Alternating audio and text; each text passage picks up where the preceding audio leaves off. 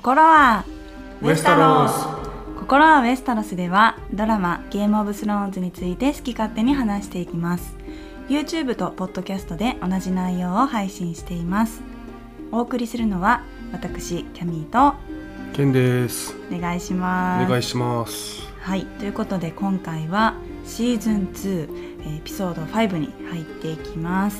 えー、放題の方はハレンの巨城、まあ、ハレンホールということですね。えー、現代は The Ghost of Harrenhal。 おー、いつもより気合いの入った英語でしたね。はい、ハレンホールの幽霊みたいな感じですかね。そうですね、うん、お化けとか。はい、ということで、えー、一番最初の舞台はストームランドへ入っていきます。ここではですね、えー、キングズガードの一員となったブライエニーに、えー、護衛をさせながらレンリーとキャトリンが、えーまあ、同盟の話し合いをしていたというところです。えー、キャトリンは、えー、ロブは決して玉座を望んでいないと。なので、えー、同じ敵を共に、えー、撃ちましょうと言うんですね。で、えー、バラシオンとスタークは、まあ、長い間ね友好関係を築いていたので、まあ、争いたくはないと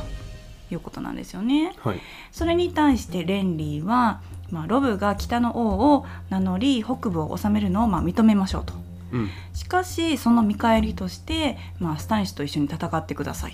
というように言ってました。うん、対スタニスってことです。そうですね。はいはい、するとテントの中に、えーまあ、強い風が吹いてですね、まあ、読んで字のごとく影が忍び寄ってレンリーを殺して消えてしまいます。うん、でまあ初見では少し見落としてしまうというかまだ名前と顔がねなかなか一致していない時期だと思うんで、まあ、黒くて見えづらいんですけれども、まあ、よく見ると、まあ、はっきりとねスタニスの姿形をした影だということがわかるので、まあ、前回のエピソードでメリサンドルがね出産した影がここにやってきたのかなということがわかります。うん、最初スタニスの顔ってわかった？あ、全くわからないです。だよね。さんかいぐらい見てわかりました。よく見ると、はい、確かにスタニスっぽいなって。ちょっと影もハゲてますよね。失礼な。いやいや、やっぱそのねハゲ具合とかもやっぱね、まあ、特徴ね、はい、特徴で覚えるきっかけになるんでね。うん、はい。そしてブライエニーは自己防衛のためにその護衛のふたりを切り殺して、まあ、このままレンリーを置いてはいけないというふうにまあ泣き叫ぶわけなんですけれども、死んだら仇は打てませんよというふうにキャトリンに強く説得されてその場を逃げることにします。でキャトリン自身もその現場をしっかり見ているので、まあ、ブライエニーの仕業ではないということは分かってますからね。うん、でまあ、レンリーを守りきれなかったブライエニーはかなりね、まあ、ショックを受けてましたけどその様子はなんかすごく印象的だなと思いました。結構強い女性のイメージがあったので、うん、こういう風に泣き崩れてうわってなってるブライエニーはすごくまあ見ていて、まあ、痛々しいというかそういう感じがしましたね。そうですね、あのブライエニーがレンリーのそばにいたい理由っていうのは、うんうん、まあおいおいね、そうですね、説明される場面があるんで、うんうん、はい、そのただのその騎士道精神としての気持ち以外の何かがあるような感じがしますよね。はい、えそして翌朝、まあ、王の死レンリーの死により、まあ、レンリーの陣はもちろん大混乱になっていましたが、まあ、サーロラス、まあ、恋人ですよね、まあ、スタニスの復讐をしてあるというふうに声を荒げてましたね。そしてリトルフィンガーは前回のエピソードの流れでこの場所に居合わせたわけなんですけれども、え彼とマジェリ・タイレルは、まあ、スタニシの軍が来る前に脱出しなければいけないよというふうにロラスを説得していました。でまあこれはなぜかというと、まあ、今のままではもちろんスタニス軍には勝てないしきっと彼はスタニスは、まあ、タイレル家であるロラスとマージェリーを、まあ、新王であるジョフリに売るだろうというふうに危惧しているということです。そしてまあここはね何といってもマージェリーの野望というかね欲が見えるシーンかなというふうに思うんですけれども、えー、レンリーが王じゃなかったらもう私は王妃じゃないわというふうにマージェリーは嘆いていましたがそれに対してリトルフィンが王妃になりたいですかというふうに聞くんですよね。そしてマージェリーは、えー、いいえというふうに一度それを否定するんですが続けて七王国の王妃ならというふうに言っていました。そして、まあ、リトルフィンガーがねあのお得意の笑みを浮かべてにやりとしてましたが、そんな彼に目を合わすマージェリーも、まあ、なんか考えがある時の顔をしてましたよね。うんうん、なので、まあ、このふたりがこれからどういうふうな、まあ、企みというかね、えー、どういう行動をしていくのかが気になるというところです。あのちょっと英語なんですけど、うんうん、リトルフィンがね Do you want to be a queen? うんうんうん、ただのクイーンになりたいですかみたいな。ああ、クイーンなんだ、うんうんうん、でそれに対してマージェリーは I want to be the queen。 ほー、だ要はただのクイーンじゃなくて七王国のクイーンになりたいと。なるほどなるほど、はい、まあ、かなり野望がある。そうですね、やっぱりそういうことなんですよね、はいはい。続きましてキングズランディング、はい、早速なんですけどレンリー・バラシオンの死の知らせが、えー、王都にも届きました、うん。でこのニュースを知ったねラニスター兄弟の反応はちょっと対照的だったなっていうのはあったんですけど、うん、まあ昼間からねワインなんかを飲んじゃってる、うん、楽観的なサーセイはレンリーが死んで、うん、その軍が崩壊したからこれの知らせはね吉報だと思ってる。かなり上機嫌でしたよね、はい。まあ、ちなみにねなんかその日中からワイン飲む姿がだんだん自分が嫌いだったロバートっぽくなってきたなっていうふうには感じたんですけ ど, ど、ね、はい、一方でね、まあ、悲観的ではないんですが、うんうんうん、ちょっとね警戒心を強めてるのはティリオンで、ティリオンは、えー、スタニス軍が崩壊したレンリーの軍を吸収してさらに強力になった、うん、っていうふうにまあ危惧はしてましたね、はい。まあ正しいのはティリオンの方だとそうですね、まあ、思うんですけど、うん、はい、でその警戒しているティリオンはねジョフリーが王と防衛のために何か計画をしてるんじゃないかというふうに、まあ、考えて、まあ、そうであるべきですよね、うん、まあそうですよね、はい。なのでそのことをサーセイに聞くんですけど、うんうんうん、サーセイはまあ何も言おうとしないんですよね、うんっていう感じなんですけど、もともとねこのふたりはすごい仲悪いの分かってるんですけど、はいはいはい、まあ、スタニスとかロブの軍がね、うん、この王都に向かって、まあ、行進してるわけなんで、うんうんうん、まあ、小競り合いしてる場合じゃないのは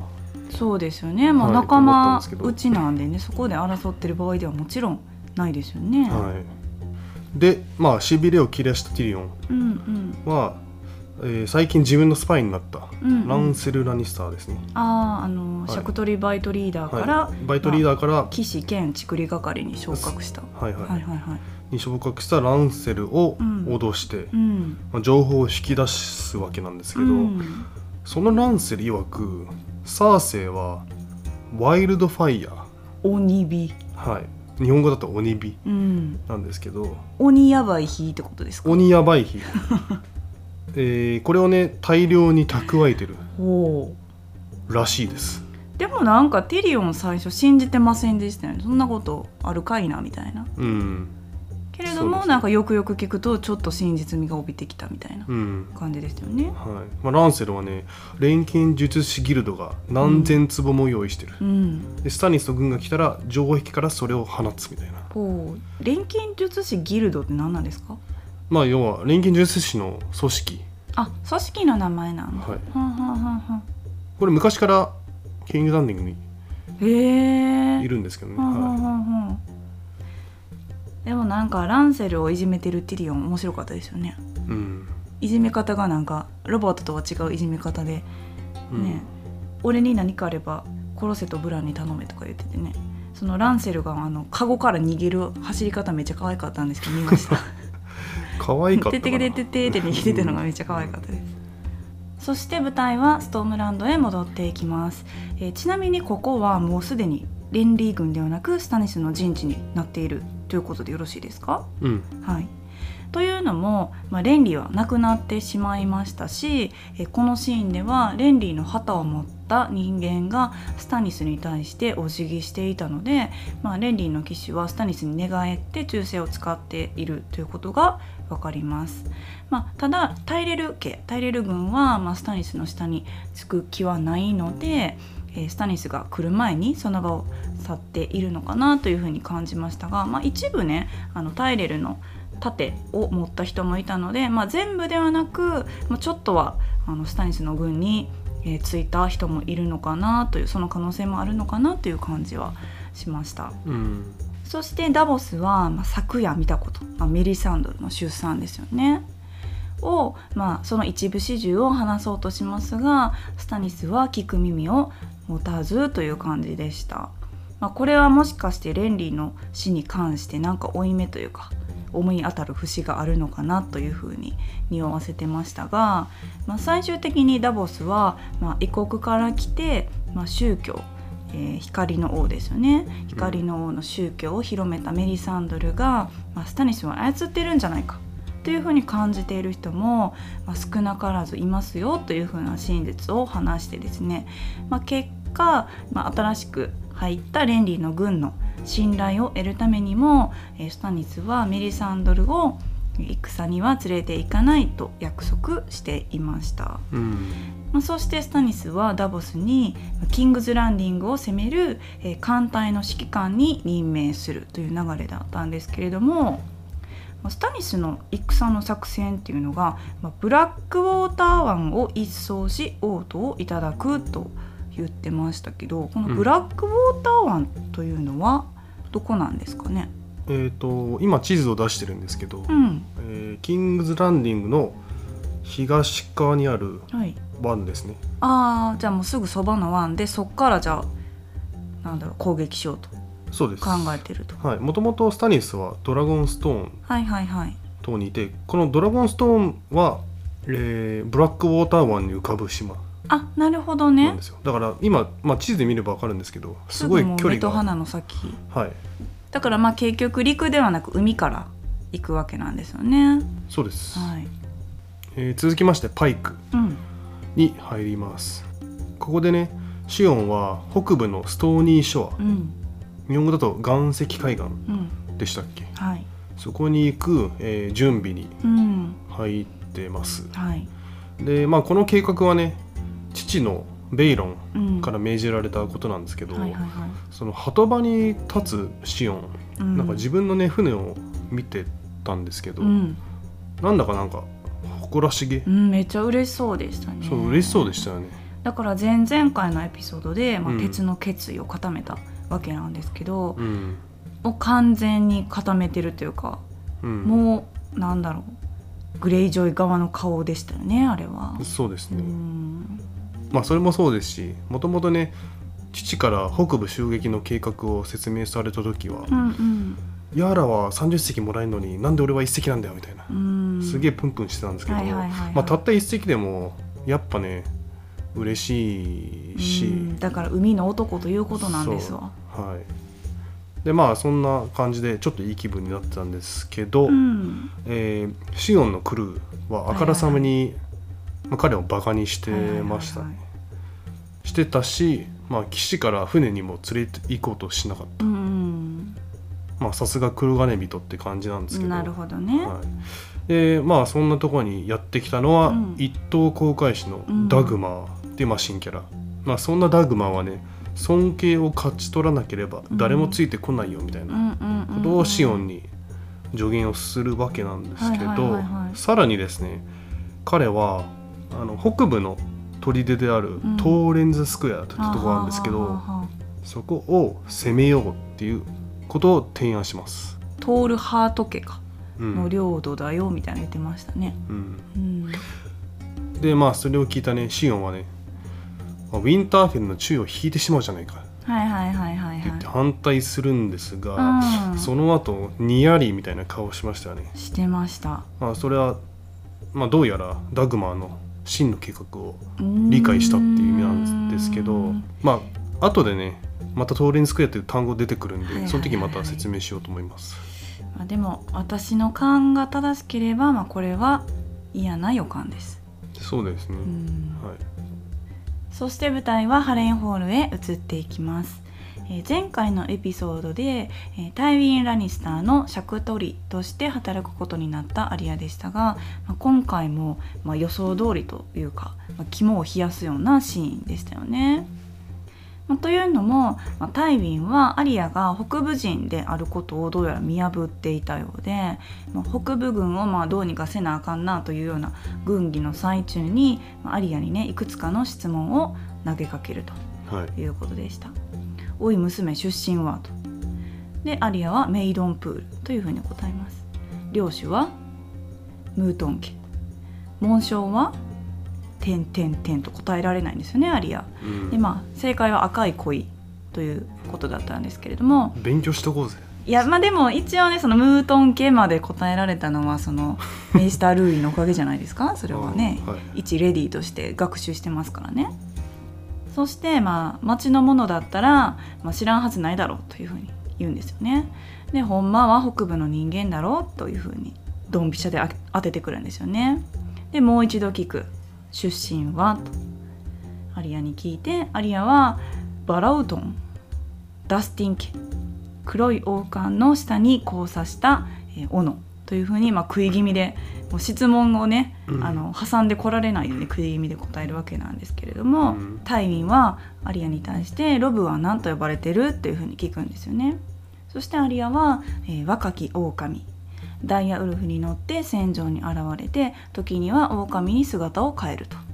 不死身だとも言われているというふうに答えます、うん、でこの時ね答えているアリアはなんとなくその故郷とかね兄を恋しく思う表情だったし、まあ、うっすらとスターク家のテーマも流れてたんですよね、うんはい、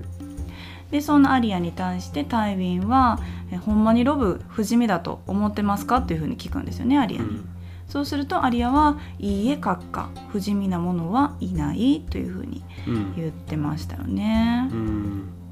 この時ねタイウィンの顔がめっちゃいいんだけど、あ私はアリアの顔がいいなって思いながら見てました、うんまあ、お互いね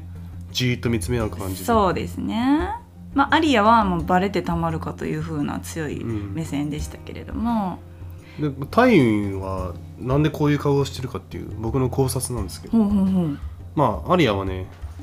不死身なものはいないって言って、うん、タイウィンって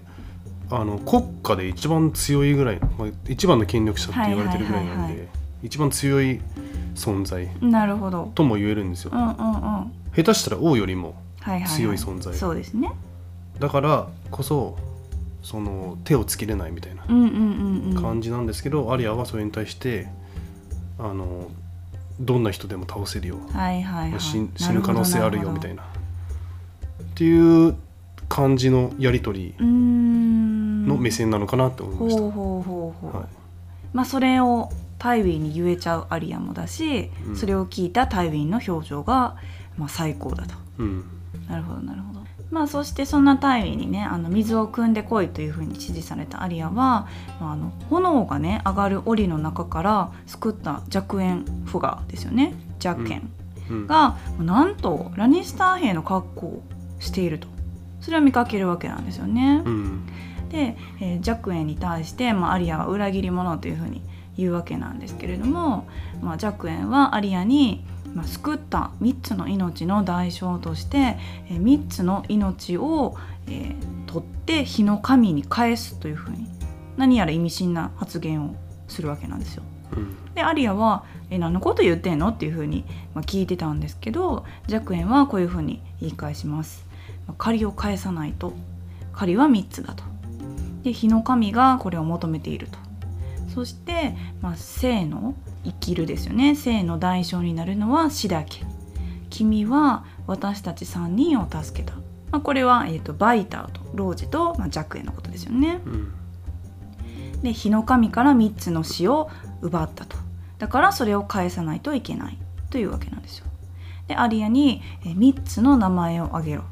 あとは私がやるきっかりみっつの命だというふうに言ってましたけど、まあ、アリアはまあ正直この人何を言ってるのっていう感じで、まあ、でもみっつの、ね、命奪うから名前を言えと言われたんで、まあ、本名は分からないけれども、まあ、あの拷問者ですよね、うんまあ、ティクラ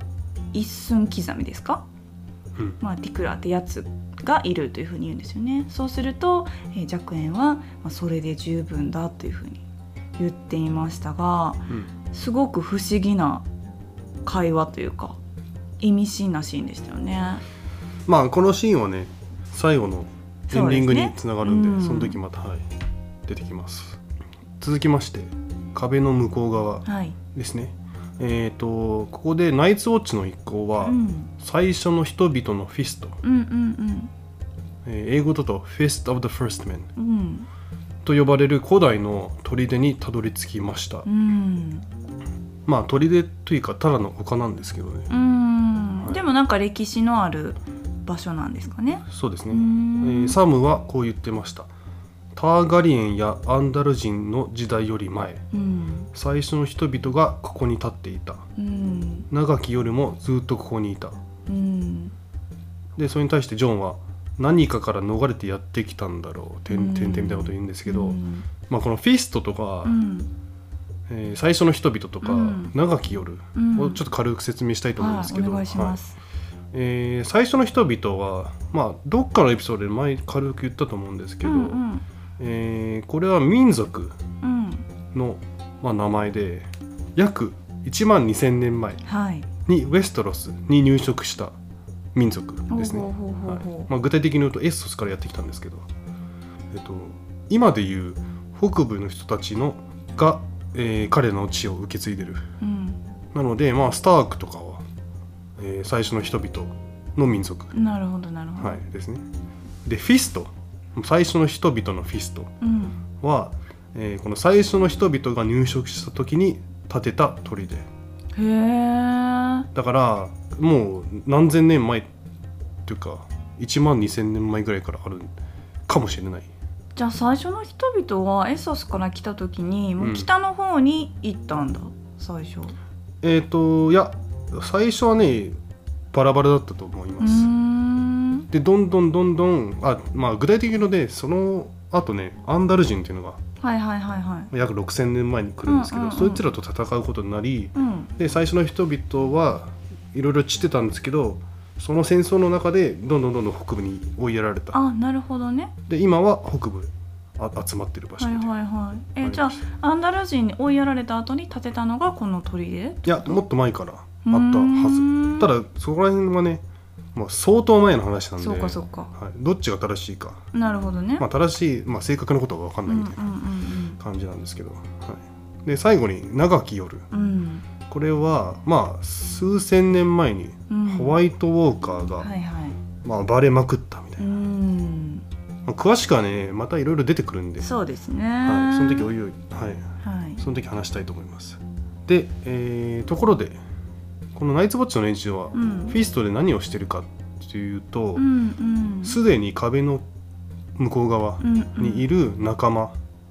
ん、でコーリンハーフハンドうん日本語だと何でしたっけにほん指はいにほん指、うん、と合流するためにここにやってきました、はいはいはいはい、コーリンはナイツウォッチのレンジャーの一人で、うんうんうんまあ、しばらく壁の外側で活動していた、うんなんか生きるレジェンド的なオーラでしたよね、はいうんまあ、なんでハーフハンドにほん指って呼ばれてるかっていうと、うん、あの本当ににほんの指しかないんですよ。はだからハンドハーフハンド、はいはいはい、半分の手これは戦いとかで失ったのかなだそうです。へー、はい、でそうこうしてるうちにホルンがいっかいだけ鳴ります、うん、いっかいだけ鳴るっていうのがポイントなんですけど、うんうん、皆さん覚えてますかね、うんえー、シーズンワンエピソードセブンで弁人おじさんの馬だけが壁に戻ってきた時にまあそれを見てたサムはねこう言ったんですよ。レンジャーの機関は一吹き、うん、野人なら二吹き、うん、三吹き目は点々点と、うんうんうんうん、で今回ねコーリン、まあ、レンジャーのコーリンが帰ってきたので一吹きだけだったんですけど、うんはいはいはいはいえー、ここでここのシーンでねさん吹き目の意味がようやく分かりました。そうですね、はい、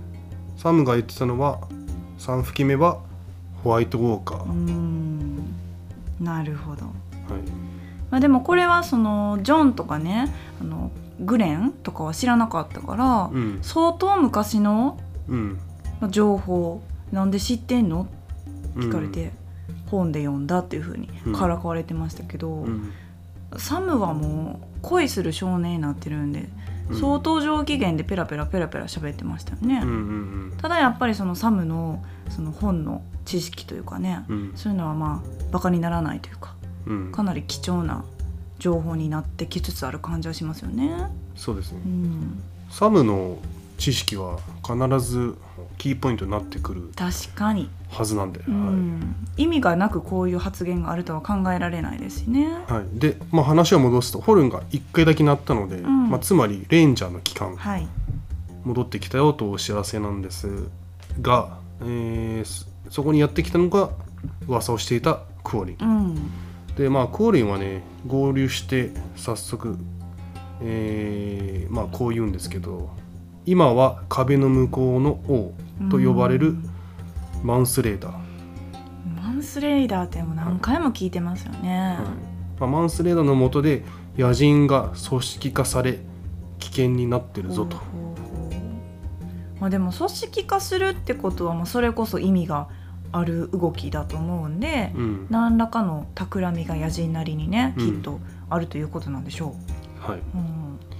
なので、まあ、先手を打って小さなグループで野人の見張りを殺しちゃいましょうみたいなことを提案し、うん、でジョン・スノーが私入れてください、うん、言います。はいはいはいはい。なんかこの時のジョン・スノーの顔すごい不機嫌不機嫌というかなんかそのなんだろう、あのキッド・ハリントンって、うん、結構なんか現場で文句言うで有名じゃないですか。そうか な, なんかそのネタとしてね、うん、いつももうキッド・ハリントンキッドはもうね文句ばかり言うみたいな動画あるじゃないですか、うん、だからあこういう時に多分寒すぎてこういう顔になっちゃったんやろうなっていう感じしながら見てましたけど、ファンにしかわからない、キッド・ハリントンファンなんで彼は本当に寒くてイライラしてました、あの時。本当ですか、はいはい。まあ、やっとねレンジャーになりたいっていうねあの願いが叶って、うん、コーリンの元で、うん、まあ、レンジャーレンジャーするということですよね。レンジャーレンジャーする、まあ、予定ですよね、はいはい。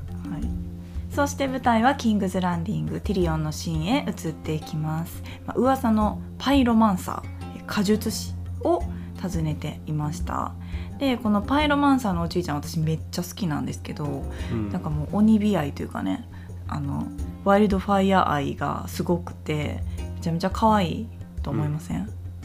ん、そうですね、はい。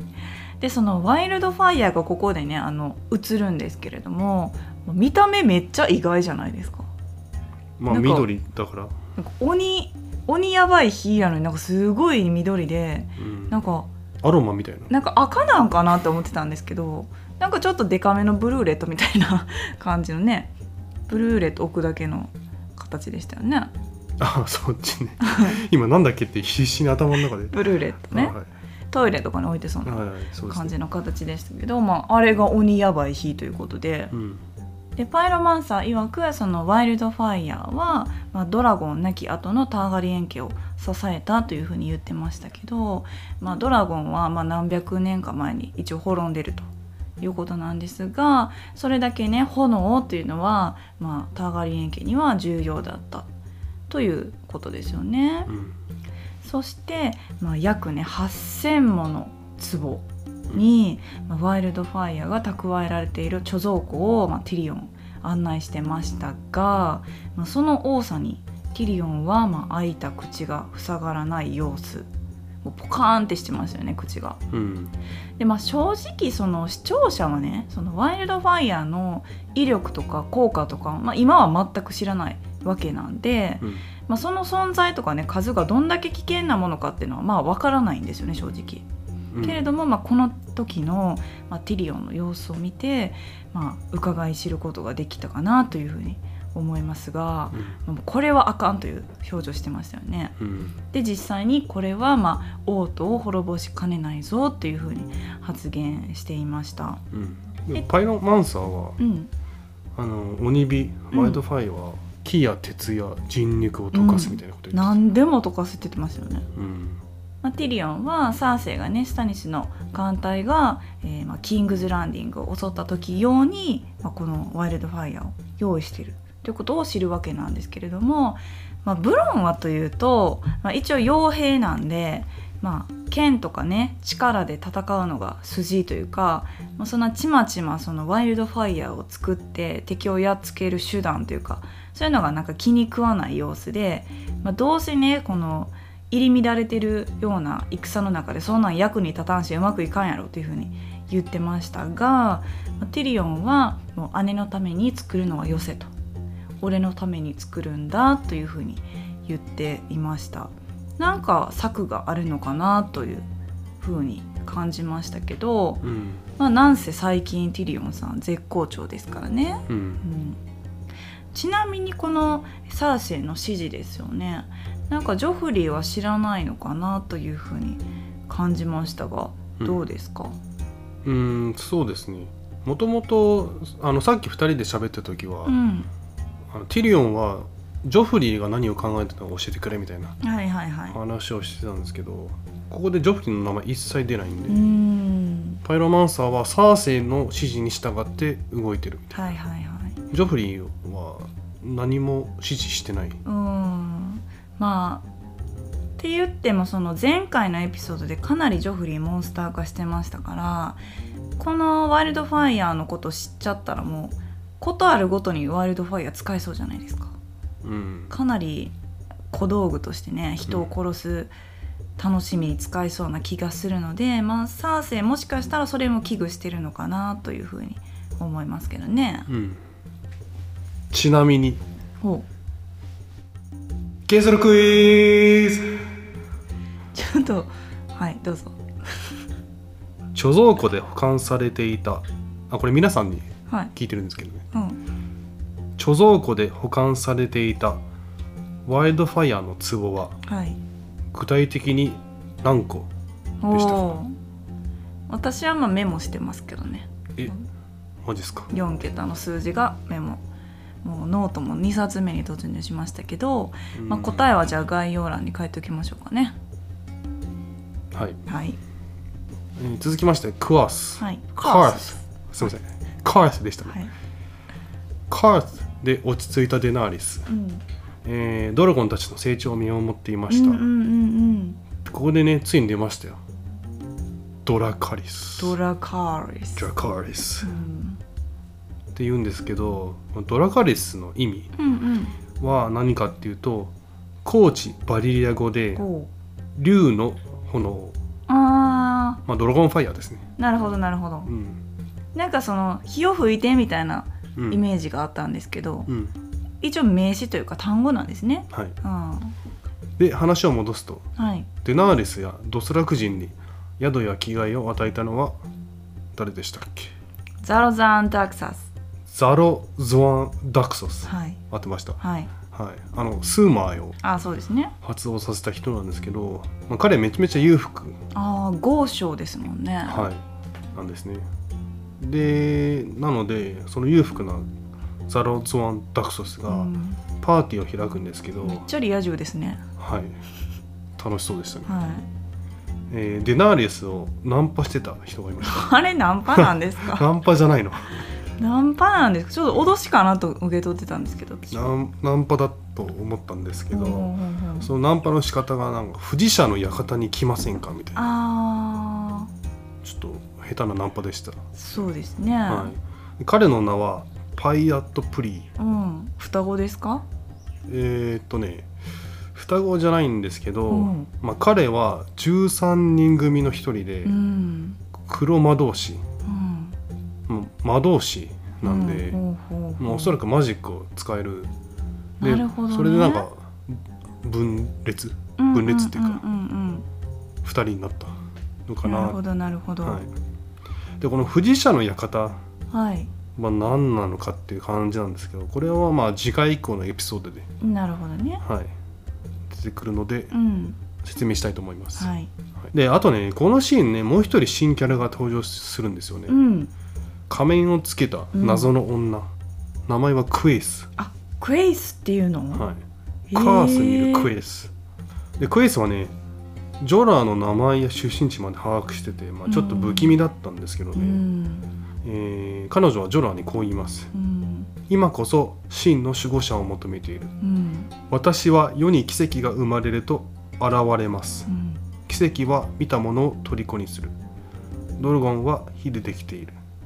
火はすなわち力です。うん、でこの奇跡はおそらくデナーリスのことですよね。うんうん、なるほどね。はい、であともう一つ、あの今こそ真の守護者を求めている。はあはあはあ、これはデナーリスに危険が迫ってるよっていうね、まあ、警告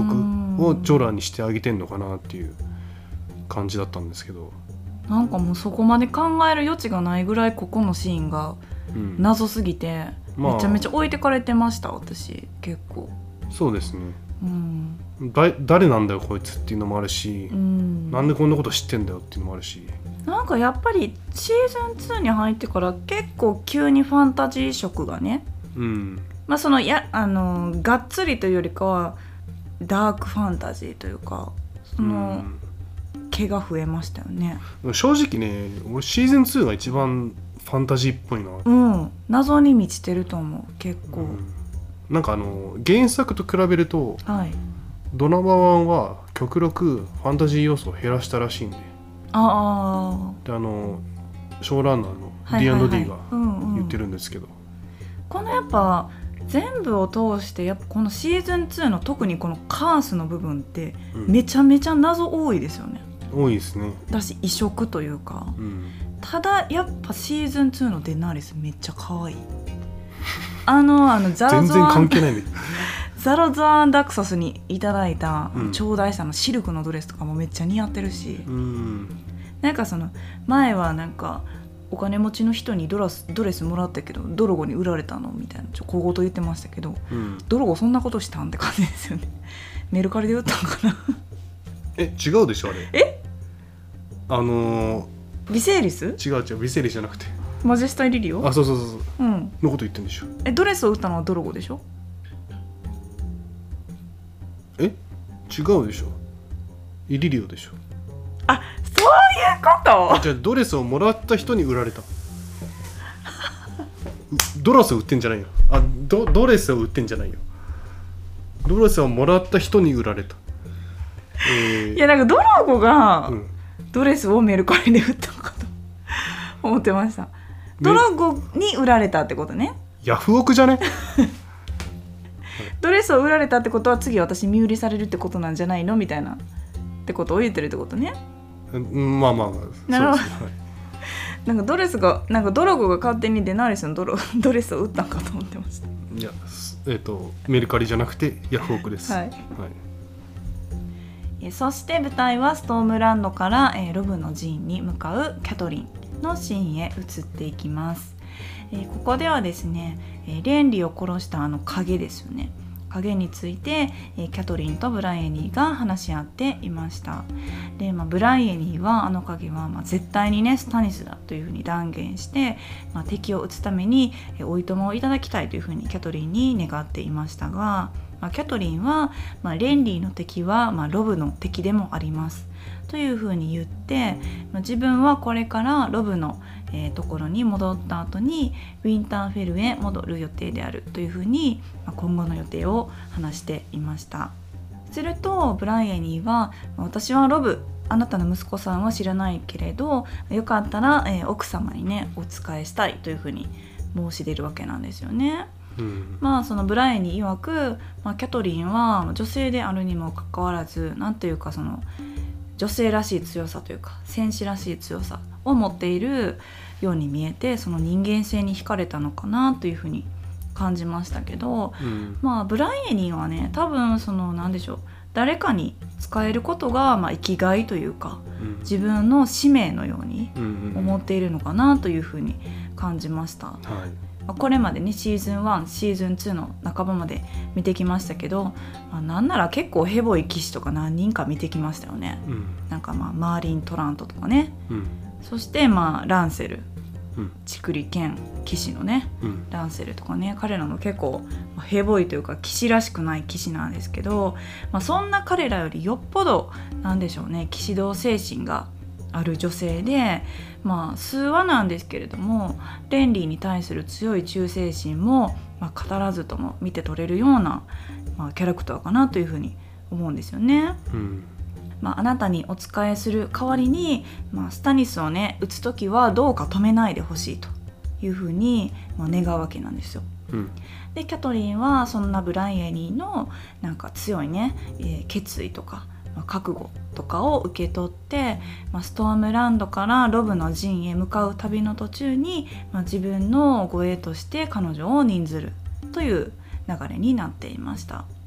で、まあ、ブライエリーは、まあ、抜いた剣をですねキャトリンの足元へ置いて、まあ、古今の神々にかけて、えー、忠誠を誓うと。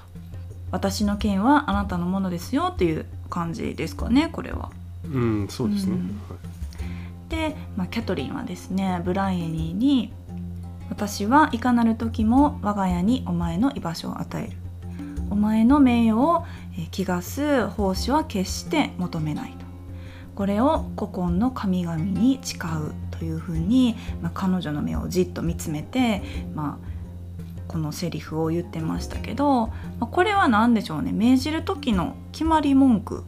というかこういう習慣なんですかね、うん、七王国である。 でしょうね、はい。うんまあ、でもこれをね聞いてて思ったんですけど、本当にねこのこれをねこのなんですかね誓いを、まあ、相互に守り抜けている人たちっていうのは七王国にどれだけいるだろうかなというふうに思いましたよね。うんまあ、でもブライエニーは見ててすごくやっぱり忠義に熱いというか、うん、本当にその騎士道精神にあふれている女性に見えるので、うんまあ、またこのふたりキャトリンとあのブライエニーの、ね、関係性も応援していきたいなというふうに思いました。うん、原作者のジョージ・アール・マーティンって、うんはい、多分こういう話が好きだと思うんだよね。うん本当の騎士って何なんだろうみたいな。あーなるほどね。あの七王国の騎士っていう本があるんですけど、はいはいはいはい、まさにこういう話ですね。騎士っぽくあ騎士なのに騎士っぽくない行動をしてる人と、うんはいはいはいはい、騎士じゃないのに騎士っぽい行動をしてる人たち、本当はどっちが騎士なんだみたいな話が、まあ、七王国の騎士。へあのエイゴンの話ですか。あそうダンクとエイゴン、うんうんうんうんえー、続きましてウィンターフェル、はい、久々のブランなんですけど、うん、トーレンズスクエアが攻撃されてるという知らせを受けました、はい、うわもうあの展開じゃないですか、うん、トーレンズスクエアさっき出てきたんですけど、はいはいはいはい、あのシオンとダグマーとかが、うんえー、襲撃するって言ってましたね。でこの知らせを持ってきたのは武術指南役のサー・ロドリック・カッセル、うん、戻ってきたんですね北部に、はいなんですが、うん、ブランは、えー、とロドリック・カッセルとにひゃくめいの兵を、うんえー、トーレンスクエアに向かわせました、はいはいはい、なんかもう南の人間なんてにひゃくめいで蹴散らせますよみたいな、うん、言ってましたけど、はい、なんかそのサー・ロドリックをなんか見送るねブランの目がすごく意味ありげかなっていうふうに感じましたね。そうなんです、はいうん、そのね様子がちょっとこの次のシーンにつながるんですけど、はいはいはいはいブランはねオシャにまた変な夢を見てるみたいな、うん、見ちゃったんだよねみたいな相談をするんですけど、うんうん、その夢の内容は海がウィンターフェルに押し寄せて建物が、まあ、破壊していくみたいな、うん、そして人々が溺れていくみたいな感じだったんですけど、はいはいはいえー、具体的にこう言います。ここに海が来るんだ。縄文に波が押し寄せて水が城壁を越えてくる。城は水浸しに溺れた人たちがここに浮かんでいる。うーんサー・ロドリックもうーんめっちゃ嫌な予感やんまた、はいまあ、ブランは、えー、ウィンターフェルの人たちが死ぬ。そしてさその中にはサー・ロドリックもいたという変な夢を見るんですね、うんうんうんまあ、それに対してオシャはね海は何百キロも先ですよ、うんうんうん、ということを言うんですが、まあ、今ちょっとここに地図を出すんですけど、うんウィンターフェルはかなり海から離れてますよね、まあ、内陸の土地ですよね、はい、ちなみにあのトーレンスクエアは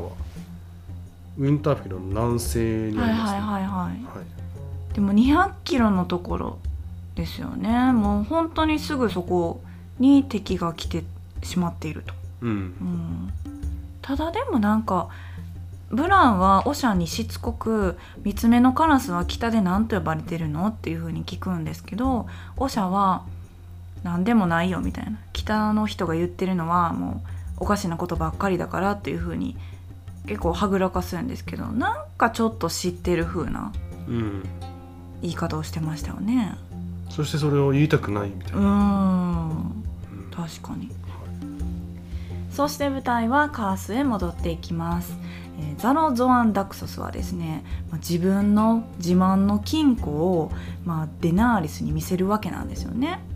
そして、えまあ、デナーリスの望みである七王国や鉄の玉座を奪回することを叶えるために、このね金庫の中に入っている、まあ、自分の富とかね、そういうのを使ってもいいよというふうに言うんですが、まあ、その条件として、まあ、なんとね、まあ、デナーリス自身に僕と結婚してくださいというふうな、うん、まあ、軽くプロポーズですよねこれ、はい、をするわけなんですよね。まあ、自分のステータスを自慢して女性を口説くタイプの男性でしたね。そうですね、はい、まあ、金庫は稲葉の倉庫ぐらい頑丈な金庫でしたけどね。稲葉稲葉の物置知らないですか？何ですかそれ？ひゃくにん乗っても大丈夫なやつですあれ知らない？これ関西だけ？知らん。何の話？そうやん、稲葉のひゃくにん乗っても大丈夫のやつ知らないですか？シーエム？ はい、まあ後で調べてみてください、はい、稲葉の物置もの社長もびっくりするぐらい頑丈な金庫でした、うん、はい、まあ、その金庫があれば、まあ、馬とか船とか、まあ、祖国を取り戻すために必要なものを買うことができるよっていうふうに主張してましたけど、まあ、そのことを、まあ、相談役であり、まあ、友人であるジョラーにデナリスは相談します。しかしジョラーは激しく反対するわけなんですよね。で外国人、まあ、ここではエソス人のことなんですけど、その外国人に操られるのではなくって、まあ、自分自身の力で鉄の玉座を手に入れなければならないというふうに言っていました。そしてその見方は外国ではなくって祖国のウェスタロスで探すべきだと主張していました、うん、まあ、一旦そのデナーリスはジョランの主張を聞き入れるんですけれども、まあ、自分に対する恋心の噂を聞いてしまったもんなんで、ちょっとなんというか気まずい感じになってましたが、一応まあジョランは結局その船を探すためにデナーリスの元を一旦離れていました、うん、なんか私原作ちょっとだけこの部分覚えてるんですけど、キスしてませんでした？してました。デナーリスがジョラーに、うん、まあ多分ほっぺただと思うんですけどキスしてたんですよね。なんかその恋心を知って気まずくなってるにもかかわらず、なんかほっぺたにキスするなんてちょっと思わせぶりですよね。小悪魔、うん、かなり小悪魔。新しい肩書き小悪魔入れた方がいいですね。でも小悪魔の申し子ですね、はい、まあ、ここでそのジョラーの気持ちを一旦整理したいんですけど、うん、ジョラーはこのシーンであなたがこの世のものと思えない時があるなんて言っちゃってね、うんうん、まあなんかそれは、まあ、美しいっていうのもあるんですけれども、その火の中からね、うん、死なずに出てきたっていうイメージもきっとあると思うんですけど、やっぱりジョラーはジョあのデナーリスに対して恋心を抱いてるという解釈でいいんですか？男性の目線から見て。間違いなくそうですね。あ、見る目はちょっとやらしい、はい、やらしいというか、うん、下心のもう何パーセントか感じる目ですかあれは。同じ男として、はいはい、認めましょう。あ、まあ、ちなみにあのさっき出てきた謎の仮面の女、はいはいはい、クエスね、はい、クエスもそれに気づいてたっぽいです、ね、うん、まあ、あのヘビ以下のビセリスも気づいてましたからね。確かに、うん、えー、最後のシーン、はい、ハレンホールに入ります、はい、えー、ジェンドリが剣を、まあ、作ってるところ、なんか急にめっちゃいい体披露してましたねツヤツヤのオイリーでちょっとなんか仕事してるワークマンみたいなね、はい、ちょっと脱ぎたくなったのかなムキムキでしたね、はい、まあ、その姿をアリアが見てるんですけど、はい、突然悲鳴が聞こえてきました、うん、でアリアはね騒ぎに駆けつけると、うん、中庭で、はいはいはい、テティクラーが首の骨を折って死んでるところを見つけます、うん、でアリアは周囲を見渡すと、うん、ジャッケンが約束通り最初の死者を出したと合図を送っていました。うーん、なんか指で一人目みたいな。ああ、そういう意味なの？そういう合図だと思ったんです。違いますか？なんか私はその私がやったんだよみたいな。あ、ミーみたいな意味かなって思ったんですけど。ああ、そうなんだ。うん。どっちが正しいんだろう。ねえ。まあでも少なからずジャックエンがやったっていうのは間違いないですよね。そうですね。で、ジャッケンはアリアにみっつの命約束したので。さん いち はに、はい、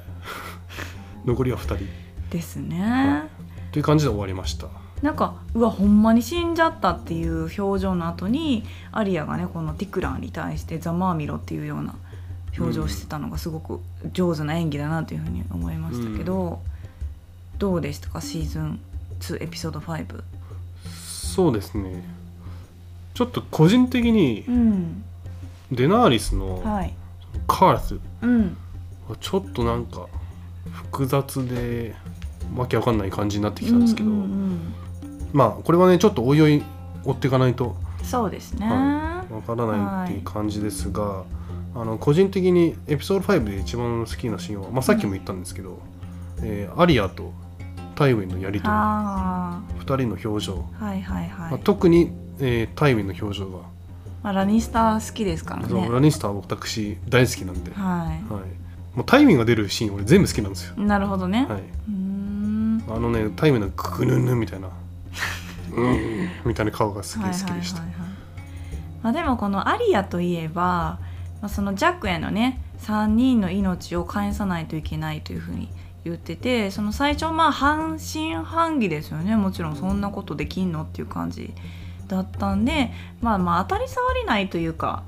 死んでほしい人ではあるけれども、一応あの寝ご寝言じゃないや、あの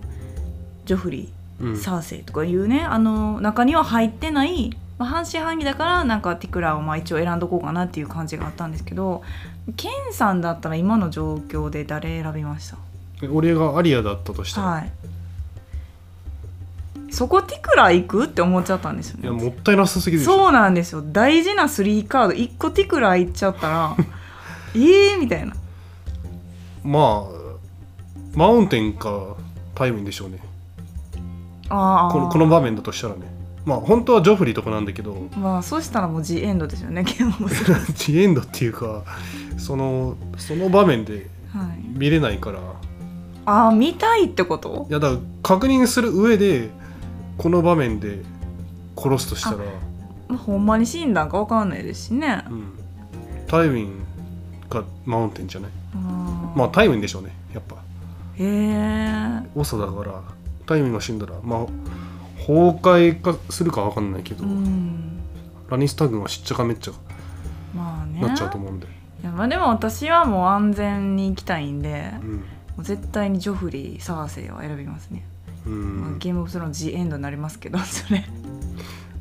まあジョフリー殺してもジエンドになるからまあね、うん、ジョフリーも小物ですからね、うん、まあ、でもジャックエンは本当に一人殺してくれましたから、そんなジャックエンが発するただならぬオーラ私すごく好きなんですけど、うん、まあ、アリアがまあ少女だということもなんなら初めから知ってたみたいですしね、うん、まあ、今回はまあなんとラニスター兵になりすましていたのでかなりびっくりということなんですけど、このジャックエンが出てくる ビージーエム もめっちゃ好きなんですよ私。うーん、なんか本来ならねもう YouTube でも流したいところなんですけど、なんかコンガ的な音のジャックエン来たわっていうようなね ビージーエム ですよね、はいはい。まあ、でもランセルの鬼火情報はほんまもんでよかったですね。そうです、これが嘘だったらブロンに殺してくれとか言わなあかん状況だったんだね、うんうん。ということで、あのゲースロクイズの答え、はい、ワイルドファイヤーの壺は一体何個あったでしょうというのは、うん、えー、概要欄に答えか、はい、書いておきますのでぜひ覗いてみてくださいというところで、はい、今回は締めたいと思います、はいはい。それではまた次回、バラモンクリス。